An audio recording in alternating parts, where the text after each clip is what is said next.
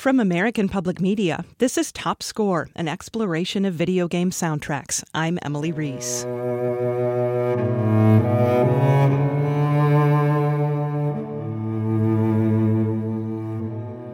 I was very, very open to wanting to learn how to fit um, cellistically uh, into you know any any kind of musical situation, whether it's on acoustic or electric cello. Cellist Tina Guo grew up practicing up to eight hours each day under the direction of her parents. That hard work paid off, and you'll hear Tina playing acoustic and electric cello in multiple media projects, including soundtracks to the games Journey, Black Ops 2, and Diablo 3.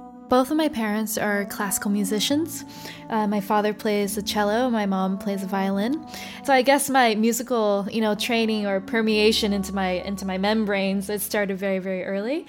And then after that, I you know I started playing piano at age three, like all good Asian children play piano. So I started piano, and then we moved to the U.S. And then I started cello um, at age seven and after that, you know, my, my parents were extremely strict. So I did practice a lot.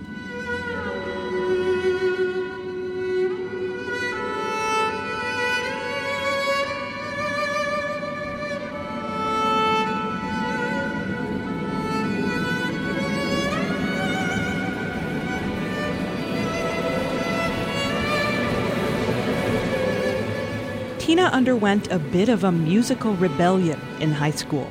I was a, you know, a nice classical child musician. I'd always had, you know, this obsession with actually Marilyn Manson specifically. But the reason being I was only like my parents were again very strict and they didn't want me to listen to, you know, bad music. So a friend of mine from school, he was like a, a I remember a goth kid, right? And he snuck me an album to make a copy of.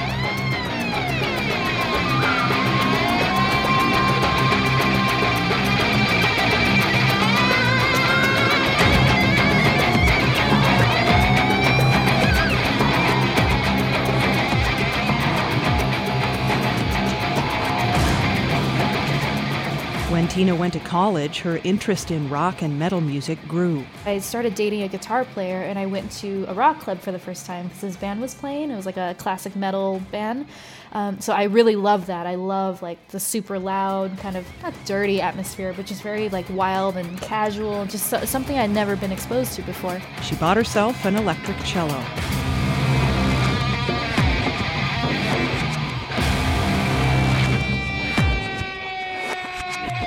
I started watching a lot of YouTube videos, studying uh, guitar shredders, like because the way that they play, it's obviously they don't read off a sheet of music. You know, it's um, very improvisation based. Um, trying to learn kind of like the different chord progressions or the sounds because I had I had no idea about any of it. I just liked it. I didn't know how it really worked structurally. So I would sit for hours and literally just like copy like little phrases, copy little licks to because I think that was the only way I could figure out how to even remotely sound like that.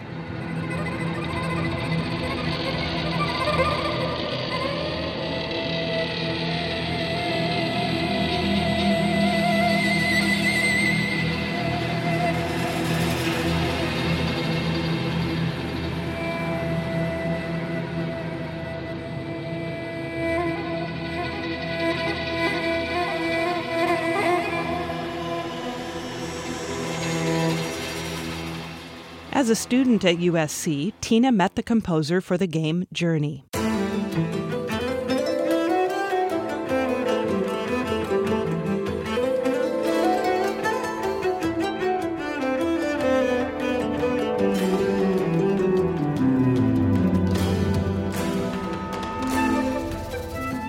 I used to do more predominantly all classical playing, so recitals, um, you know, uh, solo appearances with like various orchestras, and I would do tours and two or three tours about a month or two months long every year.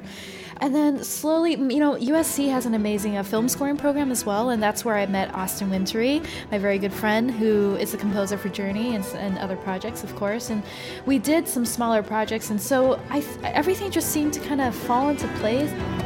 You can learn more about cellist Tina Guo at classicalmpr.org slash topscore. Top Score is supported in part by a grant from the National Endowment for the Arts, Artworks. That's Top Score from American Public Media. I'm Emily Reese.